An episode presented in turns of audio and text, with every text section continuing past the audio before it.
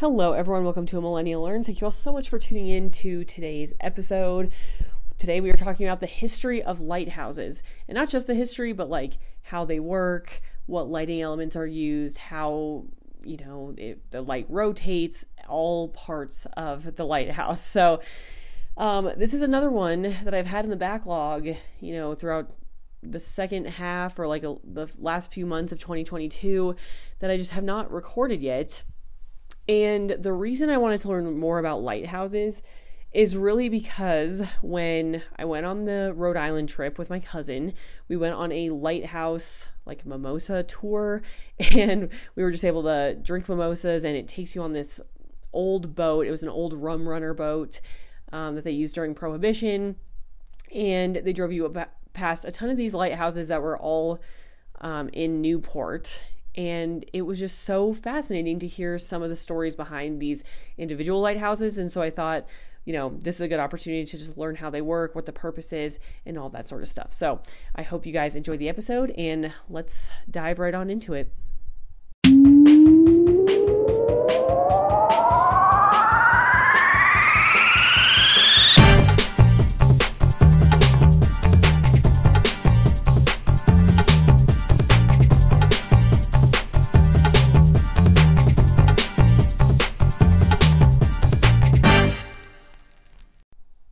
Okay, so I started my research very, very basic. Just what is a lighthouse and what is the purpose of a lighthouse? So, a lighthouse is a tower with a bright light on top that helps warn sailors of dangerous areas and serves as a navigational aid. It basically just helps keep keep boats and ships safe.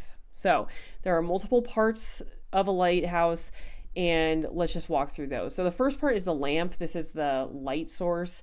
It can either be electric or oil fueled today like or you know later on in the episode we'll go over kind of the evolution of some of the light sources and lamp sources, but basically whale oil was used with wicks back in the day and then kerosene was popular back in the 1870s.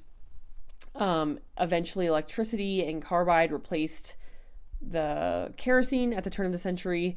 And then in the Cold War, Soviet lighthouses were powered by radioisotope thermoelectric generators. So this was a big advancement because they didn't need refueling or maintenance. But after the Soviet Union collapsed, there was no official record of the locations of these lighthouses, and many of them have been vandalized or just kind of been ruined um, with time. So that's the first part of the lighthouse is the lamp. Then you need the lens. So the lens is what's used to concentrate the light and reflect it or redirect it into the horizontal plane. So obviously if you just had a lamp in the lighthouse, it would not be as effective. You want it to be redirected horizontally so that boats can see it more effectively and it is then swept around so they can see it at like a a certain cadence blinking the lens uh, rotates around the light source. So there's like a lamp, let's say, in the middle, and then there's a lens that will rotate around the lamp. It is a lot of times rotated by a weight driven clockwork assembly, which is wound by the lighthouse keepers. So this would vary again with the mechanisms of the lens, but sometimes it would have to be wound like every two hours, especially back with the older lighthouses you know, these mechanisms weren't very advanced. So lighthouse keepers sometimes would have to be up every two hours winding this clockwork assembly that would rotate the lamp. So lighthouse keeping was not a super cushy cushy job or anything. It says in modern lighthouses, electric lights and motor drivers are used. Um, they're usually powered by diesel electric generators. It says that Fresnel lighthouses Fresnel lighthouse lenses are ranked by order, the measure of refracting power, with first order lens being the largest, which is the most powerful and expensive. A sixth order lens is the smallest. Um, the order is based on the focal length of the lens. So a first order lens has the longest focal length, um, the sixth has the shortest focal length. And coastal lighthouses, generally, because they need to be, you know, powered uh, and and be able to be seen further. Usually used first, second, or third order, but harbor lights and beacons that don't need so much power can usually use fourth, fifth, or sixth order lenses. Um, in recent times, many Fresnel lenses have been replaced by rotating aerobeacons, which require less maintenance. Um, in modern automated lighthouses, it says that the system of rotating lenses is often replaced by a high intensity light that emits brief omnidirectional flashes. So it concentrates the light in time rather than in direction. So it'll like pulse it um, with time. These lights are similar to obstruction lights used to warn aircraft of tall structures. So, again, there's been a lot of, you know, uh, what am I trying to say? Innovations regarding both the lamps and the lenses in lighthouses over the course of the last, you know, few hundred years. This says that recent innovations are Vega lights, which um, they're basically like LED panels. Um, well, there's Vega lights, and then there's also LED panels that they can use. So there's always innovations happening with things like this, but it used to just be, you know, a regular lens that you have to wind up and it would rotate around a lamp. The next part of the lighthouse is the lantern room. So, this is the glassed in housing at the top of the lighthouse tower. Um, on top of the lantern room is a storm-proof ventilator designed to remove the smoke or heat that builds in the lantern room. So this was especially, I don't, I guess this is probably not relevant now, but it was when there was like a fire lantern or or lamp um, that was used, and it would be very very hot in that room. So this was used to to ventilate it. There's also a lightning rod and a grounding system, which are connected to a metal roof usually, um, so that it was not struck by lightning, or if it was, it was redirected safely. Then there is the watch room or service room. Fuel and supplies are kept there. The keeper preps lanterns for the night there and stands watch. And then there's a gallery often that is located outside of the watch room, which is like an open platform that you can keep watch from. So those are kind of the parts of a lighthouse tower. And let's just talk a little bit about the history of of just lighthouses in general. So the earliest form of a lighthouse was just bonfires on a beach. Very, very rudimentary, simple. Just saying like if you see a bonfire on a beach, that's like the coast. You know that that is a marker for a coast. The earliest known bonfire on a beach was built in Egypt about 2000. Well, I guess it's, sorry, it's not the earliest known bonfire on a beach. The earliest known lighthouse was built in Egypt about 2,000 years ago and archaeologists have now found over 30 lighthouse remains built by ancient Romans. The first British colonial lighthouse is located in Boston, Massachusetts in 1716 is when that was was built. It says the modern era of lighthouses began at the turn of the 18th century as lighthouse construction boomed in lockstep with burgeoning levels of transatlantic commerce. So as people were coming across the Atlantic as commerce was building, there was a need for these navigation aids. And so the lighthouse kind of industry or lighthouse building really boomed. There were also advances in structural engineering, and new and efficient lighting equipment allowed for the creation of larger and more powerful lighthouses, including the ones exposed to the sea. The function of the lighthouses shifted towards the provision. Oh, geez, my notes just hopped all over the place. The function of lighthouses shifted toward the provision of a visible warning against shipping hazards such as rocks or reefs. So that's kind of um, the purpose that we were mentioning earlier. So it says that the Eddystone rocks were a major shipwreck hazard for mariners sailing through the English Channel. The first lighthouse built there was an octagonal wooden structure anchored by 12 iron stanchions secured in the rock. It was built by Henry Winstanley from 1969 to, or sorry, from 1696 to 1698. His lighthouse was the first tower in the world to have been fully exposed to the open sea. So again, that was like the, you know, there were some good structural engineering uh, advancements that were made that made this possible to have this tower be fully exposed to the sea and still remain standing and useful. Then it says the civil engineer John Smeaton rebuilt the lighthouse from 1756 to 1759. His tower marked a major step forward in the design of lighthouses and remained in use until 1877. He modeled the shape of his lighthouse on that of an oak tree using granite blocks. he rediscovered and used hydraulic lime, which is a form of concrete that will set underwater, um, and it's used by the Romans. And he developed a and developed a technique of securing the granite blocks together using dovetail joints and marble dowels. So again, lots of engineering happening here. This civil engineer really revolutionized like how um, you could even put together a good lighthouse tower that would again be resilient to all this weather and the sea and all that. So the dovetailing features serve to improve the structural stability, although Smeaton also had to taper the thickness of the tower towards the top. So yeah, he modeled it off an oak tree, so it goes like very wide, kind of wide at the bottom, then it gets a little bit narrower at the top. Um, there was a gentle gradient, and I will post a picture of this lighthouse tower on my Instagram. So go follow me at millennial learns on Instagram, and you can see the actual visual representation of his design. It says that this profile had the advantage of allowing some of the energy of the waves to dissipate on impact in the walls, and his was really the prototype for the modern lighthouse. And all these engineers that followed him really based their designs off of his design because it was so good at, like I said, dissipating the energy and being able to withstand the waves. Um, Robert Stevenson was um, a large figure in the development of lighthouse design and construction. His greatest achievement was the construction of the Bell Rock Lighthouse in 1810. And it said that this was one of the most impressive feats of engineering of the of the age. It was based on Smeaton's design, so Smeaton was a big influence to all these other designers, but it had several improved features. So one of them was the incorporation of rotating lights. It alternated between red and white. Um, and that was a big innovation.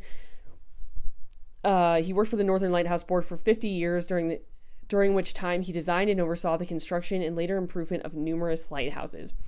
He innovated he innovated in the choice of light sources, mountings, reflector design, the use of Fresnel lenses, and in rotation and shuttering systems, providing providing lighthouses with individual signatures, allowing them to be identified by seafarers.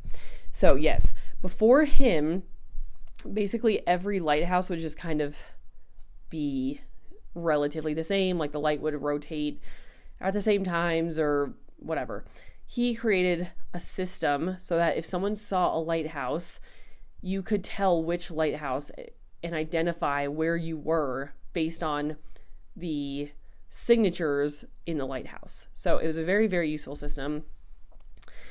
He invented a movable jib and the balance crane as a necessary part for the lighthouse construction. Okay, there was another very important man, Alexander Mitchell, who designed the first screw pile lighthouse basically that means that the lighthouse was built on piles that were screwed into the seabed, even though they were sandy or muddy. Uh, that construction began in 1838 at the mouth of the Thames and what was known as the Maplin Sands Lighthouse. It was first lit in 1841. It says, although its construction began later, the Wyre light in Fleetwood, Lancashire was the first to be lit in 1840. So he built a couple lighthouses, um, and they were built and lit in the eight, early 1840s. All right, let's talk a little bit about just lighting improvements in general. We've talked a little bit about some of them, but um, this article, and I will link all the articles that um, I have used for this, and let me just shout them out really quick here. Um, so this was projectarchaeology.org gives like gives like a full rundown of all of the history and all these good facts about lighthouses. So this is where I'm taking most of this um, from, and then later I have like another website for something more specific. But this is where I'm getting all this. So let's talk a little bit about the history of the illumination and the improvements. So basically, the source of illumination had generally been wood pyres or burning coal. There was an Argand lamp that was invented in 1782 by Aimé Argand. Um, he was a Swiss scientist and he revolutionized the illumination in lighthouses because the light was steady instead of like flickering. It was a steady flame and it was smokeless. So, ground glass was used, um, or sorry, yeah, early models used ground glass, which was sometimes tinted around the wick. Later models used a mantle of thorium dioxide suspended over the flame, creating a bright, steady light. This lamp used whale oil, colza, olive oil, or vegetable oil as fuel.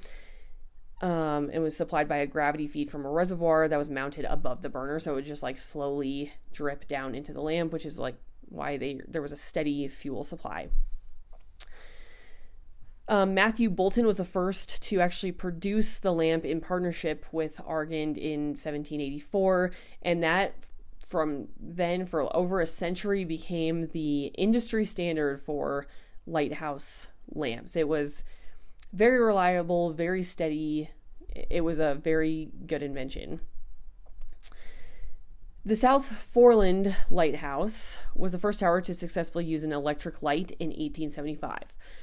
So, like I said, a lot of lighthouses around this time started moving towards electric light. The, um, the lighthouse's carbon arc lamps were powered by a steam driven magneto. John Richardson Wigham was the first to develop a system for gas illumination of lighthouses. His improved gas crocus burner at the Baily Lighthouse near Dublin was 13 times more powerful than the most brilliant light then known. So not only was his like less maintenance and stuff, it was 13 times brighter than any other lamp, which in a lighthouse is extremely useful. You want it to be basically as bright as possible. So this was another very, very good invention. Then the vaporized oil burner came out. It was invented by Arthur Kitson in 1901, and then it was then improved on by David Hood at the Trinity House. So there was high pressure that vaporized the fuel, it heated the mantle, and then that gave an output of over six times the luminosity of traditional oil lights. So again, the brighter the better and this became um, widely available because of this Swedish engineer named Gustav Dalén. He invented something called the Dalén light.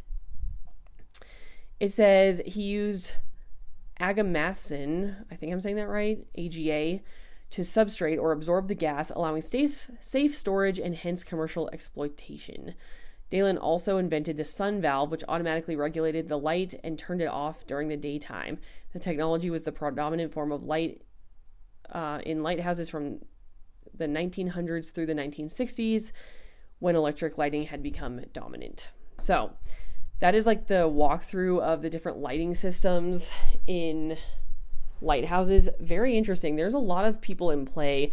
I kind of always just thought it was like they went from a lamp to electric, just very um I don't know, binary of like, okay, you're just having like fi- a fire burning versus electric, but there were a lot of steps in there and a lot of new technical technological advances that really helped to pave the way before the electric um, lights came in. Okay, then there was also this uh, innovation with the lenses. So it says with the development of steady illumination of the Argand lamp, the application of optical lenses to increase and focus the light intensity became a practical possibility. This guy named William Hutchinson developed the first practical optical system in 1763. It was called the catop- catoptric system. It was very rudimentary. It uh, emitted light into a concentrated beam, and then which basically makes it increase the light's visibility. So this was where the ability to focus the light uh, it led to the first revolving lighthouse beams. Um, the light would appear to mariners as a series of intermittent flashes. So we kind of talked about that. Like it would rotate, and from the sea point of view, you're seeing a flashing light. Um, it also became possible to transmit complex signals using the light flashes. So we've talked about the Fresnel lenses, but here's the history of the Fresnel lens. French physicist and engineer Augustin Jean Fresnel developed the multi-part Fresnel lens for use in lighthouses. His design allowed for the construction of lenses of large aperture and short focal length without the mass and volume of material that would be required by a lens of conventional design. A Fresnel lens can be made much thinner than a comparable conventional lens, in some cases taking the form of a flat sheet. A Fresnel lens can also capture more oblique light from a light source, thus allowing a light from a lighthouse equipped with one. Wait, sorry. Um, a Fresnel lens can also capture more oblique light from a light source, thus allowing the light from a lighthouse equipped with one to be visible over greater distances. So basically, it's like, yeah, it's more efficient. It can capture more light, it can concentrate it into kind of more accurate distances. So, very, very good innovation. The first Fresnel lens was used in 1823 in something called the Cordouan Lighthouse at the mouth of the Gironde estuary. Its light can be seen for more than 20 miles out. It increased the luminosity of the lighthouse lamp by a factor of four, and the Fresnel lens is still definitely uh, in common use today. Okay, um, this is like recent advancements of things. It says the advent of electrification and automatic lamp changers began to make lighthouse keepers obsolete. For many years, lighthouses still had keepers, partly because lighthouse keepers could serve as a rescue service if necessary. But improvements in maritime navigation and safety, such as GPS, have led to the phasing out of non automated lighthouses across the world. In Canada, this trend has been stopped, and there are still 50 staffed light stations with 27 on the west coast alone. Remaining remaining modern lighthouses usually have solar charged batteries and a single stationary flashing light sitting on a steel skeleton tower. Almost all lighthouses are automatic now, which is sad. Like you hear about these lighthouse keepers and their lives and a lot of them saved a lot of people and they were just I don't know, like uh, the the idea of a lighthouse keeper is like so quaint and cute and wholesome. And I feel a little sad that they have been phased out with these automatic lighthouses. I guess that's just kind of the way it is because I guess if you don't have to have someone sitting in a lighthouse all the time, it is definitely better. But I don't know. It's just a little bit sad that most are just completely automated now and don't need a lighthouse keeper. Um, okay, I looked up some fun facts about lighthouses just as like a fun little thing, fun little segment. And here are some of the ones I found. So, lighthouses near to each other that are similar in shape are often painted in a unique pattern so they can be easily recognized during daylight. This is called a day mark. So, just the, the pattern they're painted in is called their day mark. Sometimes there are two lighthouses known as range lights.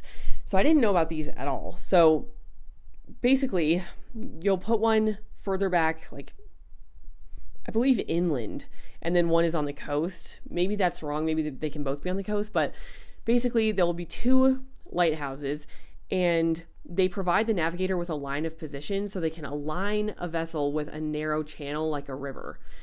So you'll put these two lighthouses in the line, and then instead of ha- the navigator having to like see a compass or having to visually look if they're going through a narrow river at night, they can just make sure that they align their boat with the two lighthouses they see, align those up, and you'll get through the, the river. So I thought that was very nice and simple and practical, and I, I really like that. Um, an observer, rather than seeing a continuous weak light, sees a brighter line or sorry, an observer, rather than seeing a continuous weak light, sees a brighter light during short time intervals. These instants of bright light are arranged to create a light characteristic or pattern specific to a lighthouse. So we talked about these, um, you know, this the signature of the light that was made possible with these lenses and stuff. So, for example, there's a lighthouse called the Chev- Scheveningen Lighthouse. It flashes uh, its flashes alternate two and a half and seven and a half seconds. Some have flashes of a different color or whatever, but basically there are these signatures of light that come off a lighthouse that tell you exactly which lighthouse you're seeing, which we kind of talked about before. Um, another one is sometimes a lighthouse needs to be constructed in the water itself. Wave washed lighthouses are masonry structures constructed to withstand water impact. Again, we talked about the Eddystone Lighthouse in Britain. Uh, another one is the St. George Reef Light off of California. So um, it was fascinating to read about these lighthouses that are actually physically in the water um, and the engineering that had to go into that. But we talked about that a little bit already. It says in waters too deep for a conventional structure, a light ship might be used instead of a lighthouse, such as the former lightship Columbia. Most of these have now been replaced by fixed light platforms. Um, I wish I saw have seen like I wish I was able to see a light ship, but again, most of them have been uh, replaced. So I again am a little bit sad by the innovations in some of these lighthouses that have made them mostly automatic, but um, okay, and then the last thing I wanted to kind of go over is we heard about the Ida Lewis Rock Lighthouse in Rhode Island on our on our tour. It's in Newport Harbor, and there was just this fascinating story of the lighthouse keeper, and I just wanted to like read this article. It's called lighthousefriends.com. It goes over the Ida Lewis Rock Lighthouse, and I just wanted to read some of this because it was such uh, an inspiring and interesting story about this lighthouse keeper. So, this was originally known as the Lime Rock Lighthouse. It it was because its location was atop Lime Rock. It's 300 yards offshore from the southern side of Newport Harbor. The first tower on the site was built by Captain Dutton in 1854. It was serviced by Hosea Lewis, um, who rowed to the rock each day, like rowed in a boat. Um, it was nearly impossible to access the rock during the winter storms, so there was a one room shack that was constructed near the tower to serve as a shelter for the keeper when he, you couldn't get to and from the shore in the winter. Okay, the station's present name comes from its female keeper, Ida Wally or Ida Lewis, who was the daughter of Hosea Lewis, which was the first, lighthouse's first keeper. In 1857, Hosea Lewis had a stroke and left the responsibility of minding the light to his wife, Zoradia. Zoradia was busy taking care of her husband because, you know, he had had this stroke and they had an invalid daughter. Um, and so Ida took over all the duties of the station at 16. So she was essentially the keeper of the light, of the lighthouse, um, but it said in everything but name. So technically, Hosea was, I think, still the light keeper, but all the duties were being taken over by Ida, who was 16. Ida was the third oldest child of, let's see, Ida was the third oldest child, but one of her brothers had died and the other had left home by the time that Lewis had suffered his stroke. So Ida just really took over all these responsibilities. Um, Ida Lewis also had to ferry her younger siblings to shore each day so they could attend school. She was responsible for rescuing dozens of people from the frigid waters near Lime Rock. Her first rescue was in 1858 um, when four boys were sailing near the rock and capsized their boat. She um, she rescued them and she became known for rescuing people because she was like very strong, very capable, amazing lighthouse keeper woman. Um, it says several of those she rescued were soldiers from Fort Adams attempting to return to base after a long evening of liquid refreshment in Newport. On March 29, 1869, Ida's mother saw a boat capsize in the harbor and called for Ida to rush to its aid. Ida, who was suffering from a cold, sprang to her feet, leaving a cozy fire, and rushed from the dwelling without grabbing a coat. Two soldiers had started from Newport to Fort Adams under the guidance of a small boy when their craft was swamped in the harbor. The boy perished soon after the va- vessel capsized, but the soldiers clung to the upset boat until they were rescued by Ida. Harper's Weekly featured an article on this heroic rescue, and Ida soon became nationally famous. The grateful soldiers sent her a gold watch, and the townspeople of Newport gave her a boat christened Rescue the following Independence Day, which was declared Ida Lewis Day.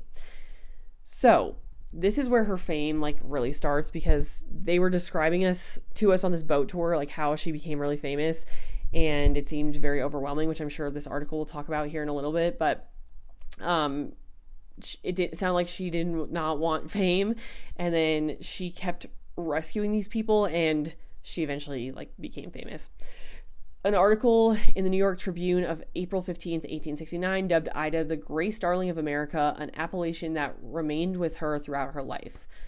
Grace Darling was a famous English heroine who helped her father rescue nine people from a shipwreck in the North Sea. So um, that's who her nickname was like based off of. She received a silver medal from the Life Saving Benevolent Association in 1869 and was visited by President Ulysses S. Grant in 1875.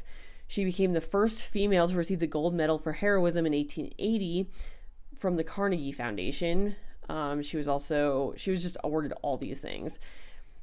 It, when Ida asked where she found the strength to accomplish her rescues, she answered, I don't know. I ain't particularly strong. The Lord Almighty gives it to me when I need it. That's all. He can do anything, you know. So, great woman. Um, she sounded like very spunky, kind of. Um, okay, Hosea Lewis, her father, died in 1872. And even though Ida had been the keeper for years, it was custom to appoint the keeper's widow as the replacement. So technically, her mother was given the position. In 1879, with the help of Senator Ambrose Burnside, Ida was appointed the official keeper at Lime Rock Lighthouse when her mother retired. She did not enjoy her celebrity status, which attracted as many as 3,000 visitors to the rock in just one month. There were you know, she was given all these gifts, marriage proposals, um, just like she was flocked with this fame. She very she married Captain William Wilson in 1870, but they separated after a short time, and she remained the keeper until 1911, when her brother Rudolph found the 72-year-old Ida laying on the floor in her bedroom. Uh, she passed away two days later and it says in publishing a notice of Ida's death, the lighthouse service noted that she had saved at least 13 people from drowning and that she was perhaps the most widely known lighthouse keeper in the United States. Um, let's see. That's pretty much the end of Ida's history. It goes a little bit about, you know, the rest of the uh, lighthouse and like when um, different uh, innovations happened in the lighthouse, but I think let's see. In 1927, the light was transferred to a 30 foot steel tower placed in the okay. The following year, the 100 foot long, 80 foot wide Ida Lewis Rock was sold at auction for $7,200, and the buildings and grounds were transformed into the Ida Lewis Yacht Club. So now, if you go on this tour, they'll say, like, here's the original Ida Lewis um, lighthouse location, and now here's the Ida Lewis Yacht Club. Around this time, a boardwalk was built connecting the mainland to the rock. Um, the light atop the steel tower was switched off for good in 1963. So, um, in tribute to America's best known lighthouse keeper, the lighthouse that bears her name is lighted as a private aid to navigation during the summer months each year. So, that is the Ida Lewis Rock uh, lighthouse. That is the history of it. I thought it was very fascinating during our little mimosa tour. And man, if I could just live a life of luxury in that harbor and just go around and look at the lighthouses all day, I would be incredibly excited because that was like the highlight of the whole trip for me going around in this rum runner like fresh you know air in your face and like our hair was blowing back and we were seeing all these lighthouses. And then hearing this great story about this very famous like spunky lighthouse keeper was just so fun. So if you um, are going to the east coast i would highly recommend going on a lighthouse tour. I guess it doesn't have to be the east coast but seems like they're in high concentration there. So it was just a very enjoyable time and i'm glad i got to learn a little bit about lighthouses the history the mechanics of it and I hope you all learned a bunch too. So I will see you all next week for another episode. And make sure to rate, comment, review, follow me on the podcast on Spotify or anywhere you get your podcasts. So thank you all for listening, and I will see you next week. Bye, everyone.